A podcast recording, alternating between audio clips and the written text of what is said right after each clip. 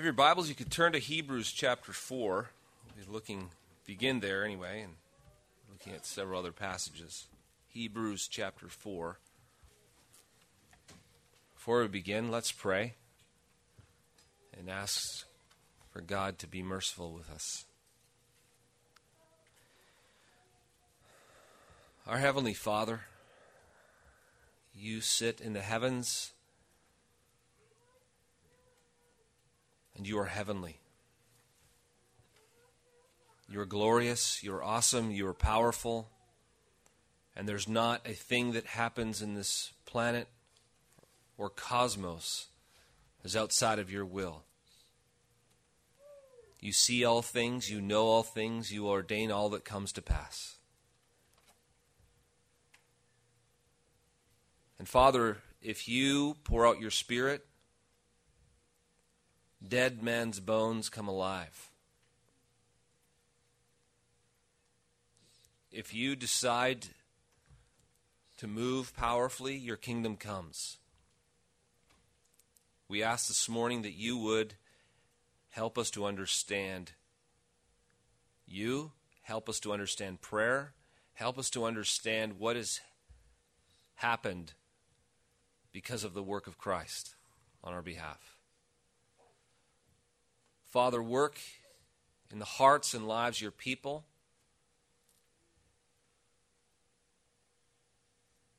Stir us all that we would seek you diligently. Father, have mercy upon me, your servant. Grant me your favor and the fullness of your Spirit, for we ask it in Christ. Amen. How many of us think that we could do so much more if all we had were more resources? Or maybe that we don't have the resources. How many of us think that we could be, do so much more, be so much more effective if we knew someone who had a lot of resources and they were, they were in particular um, favor towards us? They liked us and they wanted to uh, help us out however we um, could be helped. I think most of us probably think, or at least are tempted to think, or have thought and meditate on what we could do, what we could have, what we could actually accomplish if, if we only had more resources.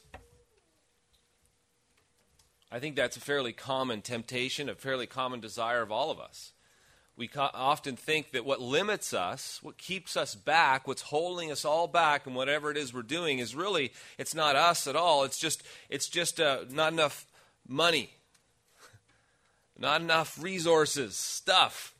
Because boy, could we ever rock the world, huh? If we had enough stuff. If we only had an in, an in with the movers and shakers of this world, boy, could we do something. You know, in the ancient world, this would mean that you needed access to the king.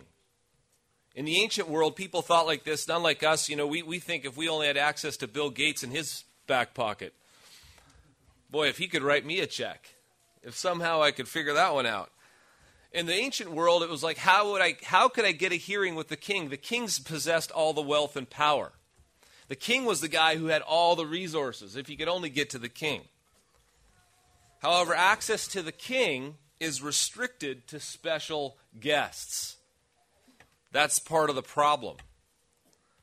In the ancient world, only special people, and I say ancient world because very few monarchs live today um, in the same way that they existed back in biblical times. But only special people, or those with special purposes, could have a hearing with the king just any old Joe was not actually allowed to show up at all. You could be a king's messenger from another kingdom, or you could be the king himself from another kingdom. You could be an ambassador or a family member, but anyone else would not be allowed to have access to the king. Just think of the president for a moment. Let's bring it into our contemporary day and age. How is it that you or I could ever get into contact with him or have a special hearing with him where, say, could it just be the two of us and we meet in the Oval Office? What are the odds of that happening? Pretty small. Very limited. It's probably not going to happen. He's simply too busy and he's too important of a person in terms of world affairs and concerns to have take time for you or I to, to talk about things. And not only that, he's very restricted and limited in power, thankfully. But so he, he doesn't have limited, uh, um, he does have limited power and he has limited resources. So you could imagine he's not the kind of guy who has unlimited power, unlimited resources in the sense of whatever you ask, it'll be done. You know, obviously his children have special entrance because they, you know, at nighttime he tucks them into bed and he, they can say, Daddy, are we going to go to the zoo tomorrow? Now, they have a special privilege because they have his ear. they can talk to him, they can ask him of things.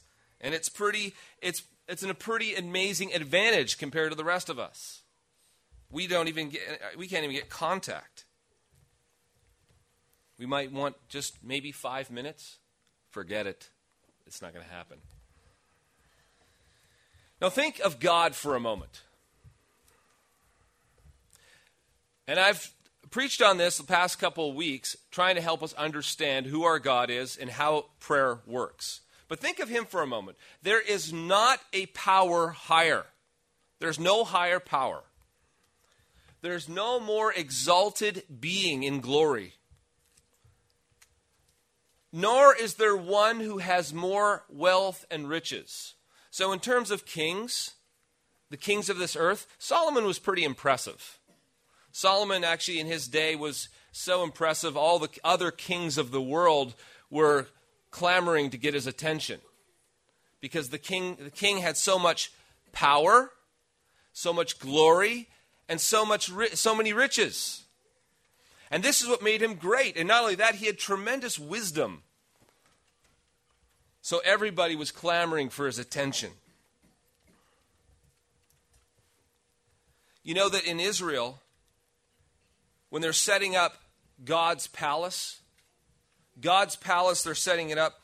It, within, we all know, hopefully, within the temple, we call it the temple, but you know, this was the house of God where he dwelt. This was his palace, and the king's palace was next to God's palace. And it was lined with pure gold all the way in and throughout. It was built in, intri- um, in intricate detail within. A glorious place. But not only that, he had this really thick curtain that wouldn't allow uh, anybody to see where his footstool was, where his glory was. It was hidden from them. They had no access to it. And only one person. So, in terms of, hey, who could get in there to have a chat, to get his ear? Who could get in there to communicate with this this God we serve, this King that is so glorious and awesome that the earth and all that is in it cannot contain him. But he chooses to dwell amongst men, and he says one person, the high priest, can go in there once a year on the Day of Atonement. Once a year. And he goes in, and what does he do? He, he goes and speaks to him on behalf of Israel, his people. And they make atonement, covering for their sins limited, limited, limited access. And that was the idea. He wanted to understand that, you know what, even over time, this high priest, it's such a, it's such a dangerous thing to do, such a, a crazy endeavor because he could die from the glory. Uh, you know, tradition has it that they would tie a rope around the guy's ankle. Because if he died in there, certainly no one's going to go in there and get him. they just pull him out. Clever idea. They knew that this, this one they're going to seek was a glorious being, powerful. This is the one, again, think of this. You know you're powerful when you could say, jump, and everyone in the world jumps. Everyone moves. You can speak and create things out of nothing. This is power like is unknown power. Now, here we have to understand that access to the king is restricted to special people. Kings of this earth are even like that. Access to God was restricted to a special person in the Old Covenant. Absolutely restricted. But here's the other thing we have to understand not only is access restricted, but there's a distinct advantage. A distinct advantage to anybody who could actually get in there. Wouldn't you think? There's a distinct advantage to get access, to get the, the king's ear. Because if you're allowed to approach the king, if you're allowed to approach him and he listens to you, that's huge. That's a big deal. Because we all know one thing people with power, people with wealth, position, and authority, guess what they can do? They can make things happen. they are the movers and shakers. They're the ones who can make decisions, and actually, with that decision, you watch things transpire. If you could have a thousand people, just imagine this you could have a thousand people, thousand men that you could say, at your very word, you just tell them one thing, and they will run to your service. With that one resource right there, what do you think you could accomplish? Significant amount? Yes, we all understand that gives you power. That allows you to accomplish things. So if you have the ability to speak and people listen, that, that's huge. Now, here's the thing if you have the ability to have the ear of the person who can do that, that's huge. If that person likes you, and if that person's willing to listen to you, that's massive. You know, think of it for a moment, even in Pharaoh's court, back in the days of Joseph. We all love that. I love that story. Hopefully, you love it too. It's an amazing story. Here's a guy who finds himself getting abused by family, thrown into prisons, into caves, and left to die. And he's just a nothing and nobody. And then from there, he arises. God takes and exalts him to the right hand of power. Not only that, uh, the king gives him the seat of power. Not only does he find favor with the king, the king gives him his signet ring, gives him his staff, and pretty much says, You run the show.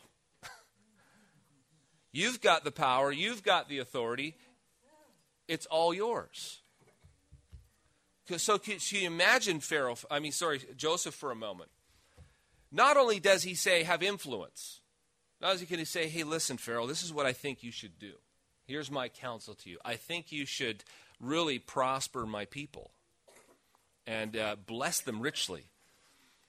And the king likes the guy so much, he says, Sure, what do you want? Now that's pretty impressive, but he goes a step further, and jo- Joseph actually he gets the kingdom. Because why? Because not only does he have access, he's got favor. Right? He's got the king's ear. Now, all of this, I say all of this is in a sense use these analogies as introductory material to where we find ourselves in Hebrews chapter 4 because I think we have to understand what is going on, set in context uh, to the old, whole old covenant. Here comes this new covenant promise and fulfillment. Because understand this, folks, Jesus gave us full access to the throne room. Hebrews chapter 4, look at verse 14. Since then, and this is, this is building this argument showing that Jesus is our great high priest, we have a great high priest who passed through the heavens. Jesus, the Son of God, let us hold fast our confession. For we do not have a high priest who is unable to sympathize with us, with our, uh, with our weaknesses, but one who is in every respect has been tempted as we are, yet without sin. Now, here's the result of it. Therefore, here's the conclusion. Let us then with confidence draw near. Where? To the throne of grace, that we may receive mercy and find grace to help us in our time of need. Now, one thing we have to notice here at the very beginning, verse 14, since we have a great high priest who passed through the heavens, the heavens is basically saying through the veil. He passed through the veil, the thing where the throne room of God is in the highest heavens. Jesus comes from earth. He passes through the heavens. Where is he going to? He's going to the highest heavens. He's going to the throne room. He's going to the place of power. Whenever you see the word heavens, or highest heaven where God sits, it's not some distance, far off place. Jesus isn't saying, Yeah, I'm going to disappear. I'm going to take off to another planet. And uh, you guys take care back there, but I'll see you in a while, and maybe when you die, you'll come visit me. When he says he's going to the heavens, he's basically saying, I'm going to command central. I'm going to possess the throne where all authority, all power, all dominion and rule has been given to me, and from there I will govern, govern heaven and earth. So Jesus wasn't t- going away, he was passing through the veil to the highest heaven to receive full power. And it's because of this. And we see on in Matthew's gospel, it talks about you remember what happened to the, the curtain within the temple? when Jesus is raised from the dead, it's torn in two. Why?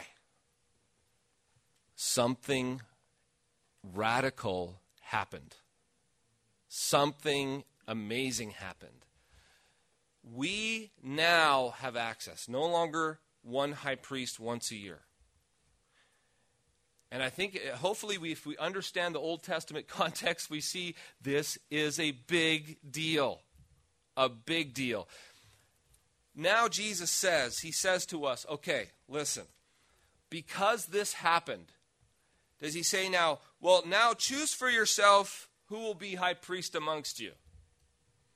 That's what's the result of this. No, listen to the result of this. In verse 16, let us then, who's us? All of us. Let all of us who are in Christ. Let all of us who are in Christ with confidence. Now, why is that word important? Because in the old covenant, the high priest couldn't even do it with confidence. He was terrified.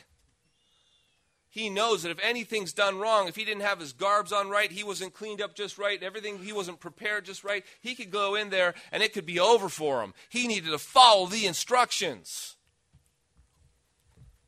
Because the time had not yet come when this place, the holy place would be opened up. But he says, But now we can go with confidence. Let us then with confidence draw near to that throne of grace, that we may receive mercy and find grace to help us in the time of need we need to understand that even in Ephesians, as Ephesians 2 puts it, that we are seated with Christ in the heavenlies. In Christ, as Ephesians 1 puts it, we have been blessed with every spiritual blessing in Christ in the heavenlies. Folks, Jesus didn't just come to save people so that when they die they can go to heaven. Jesus came, and one of the, one of the the blessings of the gospel is to allow you now to do what Adam did in the garden and meet with God in the cool of the day and have his ear. You have full access to the most supreme authority in the cosmos. Full access. You know, and as I was studying this this week and, and trying to wrap my head around it, it just really hit me hard. Like, wow. I guess I just took it for granted and all this language about access and not really understanding it. But it just hit me as realized, you know, if I really kind of got my head around this, wouldn't that alone change my prayer life? I've got the king's ear. Joseph had Pharaoh's ear. I've got the king of heaven and earth's ear. I have full access. He says, Come. And yet we neglect such a great privilege, such an incredible blessing. Our prayer life is just nothing but some, like, you know, random, here we say this, here we say that. You know, what are we supposed to pray? We go through these rituals. A lot of times we get involved in ritualistic kind of prayers. That we don't even kind of have a, a, our minds in full understanding of what's happening and the access we have to in this throne room. And I know that I don't get it. I know that we don't get it because I think if we fully got it, we'd, we, don't, we would pray differently. We don't pray like we ought to pray, knowing that we have the king's ear. I think sometimes we pray like we're going to some empty room, posting just requests on the wall, hoping that somehow the king will come in and grab one every now and then and say, Looks like a good one. Maybe I'll answer that one. No, we actually have access to the throne room, to the mercy seat, to that place. It's like imagine the king when the king was seated in his throne and they say, You have a guest, someone is here. He says, Who is it? Because he, it needs to have be a special kind of person. It's your son. Oh, let him in. And the son could go up and he could grab, kneel before the throne and, and grab the staff, and if in this particular place, put his hands on the mercy seat. And the king could say, What is your request, my son? This is what we have. We can boldly go with confidence. And you know, here's the other amazing thing. Not just boldly go with confidence. I don't think we even half get the promises connected to, with this. And this is what begins to I get blow our mind. Not only do we have access, not only do we have his hear his ears, but listen to how what he's promised us. Look at um, look at John. Well, you don't have to look there. You can just listen to me if you want. John chapter 14. John 14, 12 through 14. And I know, you know, here's the thing. I'm going to read this, but you know what our temptation is? To automatically qualify it. Oh, yeah, yeah, yeah, yeah. But he doesn't mean this, he doesn't mean that, and just say what he doesn't mean. And so, so qualify it, you know, it dies the death of a thousand qualifications. We walk away from that text figuring out, now we know what it doesn't mean. That we miss the, just this incredible, wait a second, listen to the words and listen to these promises for a moment. And sure, there are qualifications, but let's not kill it with that. Jesus says, Verily, verily, verily, verily, John chapter 14, verse 12, I say unto you, He that believeth on me, the works that I do, he also sh- shall do also, and greater works than these he shall do. And he says, Why? Why is that? Why is this going to happen? Because I go to my Father. And whatsoever you ask in my name, that will I do. Why? That the Father may be glorified in the Son. If you ask anything in my name, I will do it. Really? Now, what do we want to do right away? Well, I'll tell you, you know, I'm no faith, name it and claim it guy. And this, you know, you can't mean anything, everything. Well, let's talk about what he doesn't mean. Wait a second. Let's stop for a moment and listen to this. That he says, when you ask, because you're in Jesus, you come, you have access to this throne room. You have the king's ear. He says, whatever you ask, and you ask it in my name. And that we need to, in sermons to come, we're going to figure out, find out what exactly that means. It's not just tagging on in Jesus' name at the end. But if you ask it in my name, I will do it. Really? I will do it? Is this, is this just one isolated passage? No, it's not. Listen to what uh, some of the more, pro- more of these promises in that same section. John chapter 15, 7 through 8. He says, If you abide in me and my words abide in you, you will ask what you desire, and it shall be done for you. Really? It says, By this my Father is glorified, that you may bear much fruit so you will be my disciples. Or John 16, a little later, verse 23 through 24 I say to you, whatsoever you ask the Father in my name, he will give you. Until now you have asked nothing in my name. Ask and you will receive, that your joy may be full. The Father wants your joy to be full. You know, here, think of this for a moment. Esther, in the book of Esther. This is kind of how it worked in the world of kings. And, and think of how amazing this was. Now, think of the promises that we just looked at. We're going to look at some more. But think of it in, in context like this. In Esther 5, 1 through 3, it says, Now it happened on the third day that Esther put on her royal robes and stood in the inner court of the king's palace, across from the king's house, while the king sat on his throne in the royal house facing the entrance to the house. So it was when the king saw Queen Esther standing in the court, that she found favor in his sight.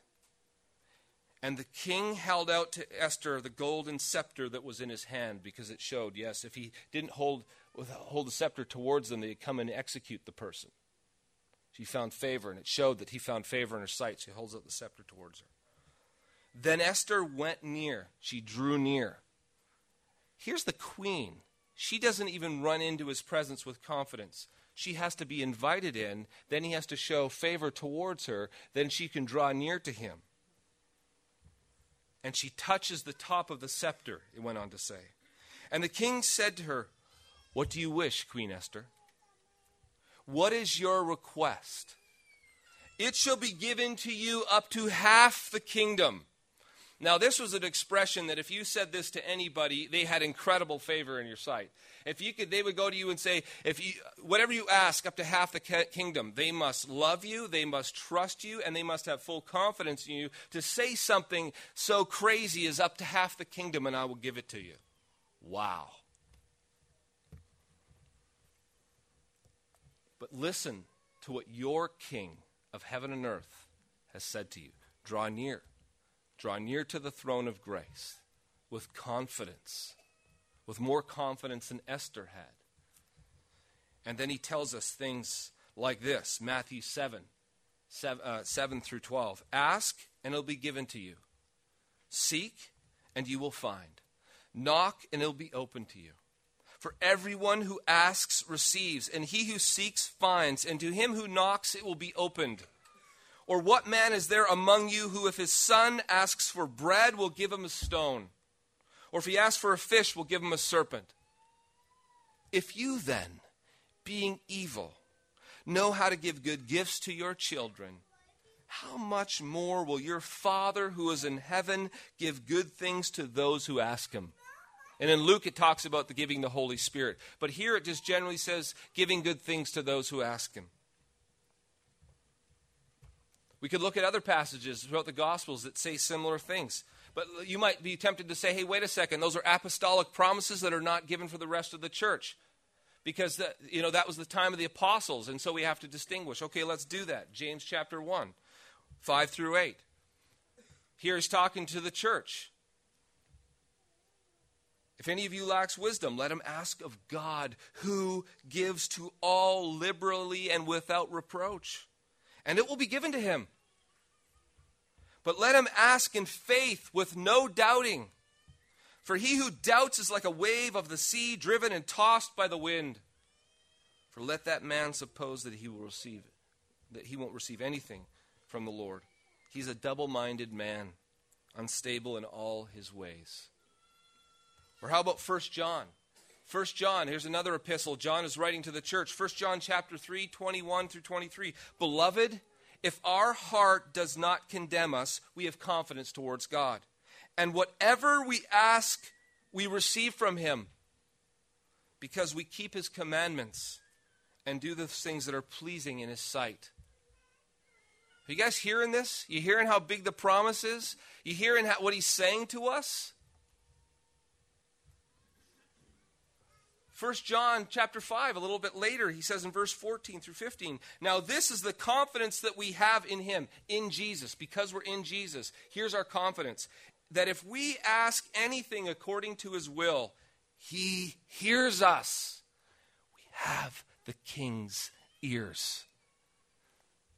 He says to you, and we're like, oh, you know, there's too many of us. If we all go in there and talk to him, it'll just be blah, blah, blah. But he's God. Uh, that's nothing for him. He could have a gazillion children speaking to him at the same time, and he'd process it all, figure it all out, and know exactly how, what's going on, and be able to answer everyone. It's, he's not like us. He's told you.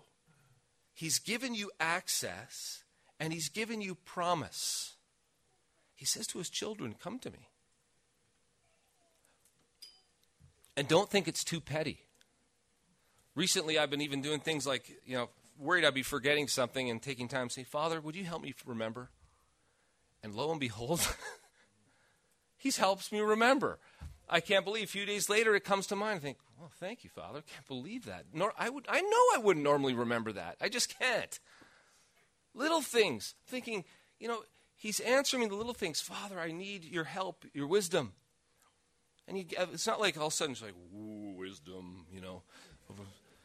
But it's like when, when the situation I needed wisdom for is over, I look back and say, wow, it was almost God was with me. He granted me wisdom every time. I can't believe every time I've come to the Word of God and been troubled about little things in Scripture, I don't get this, Father. I don't understand. And I can wrestle with Him throughout the week and try to figure out what this is talking about.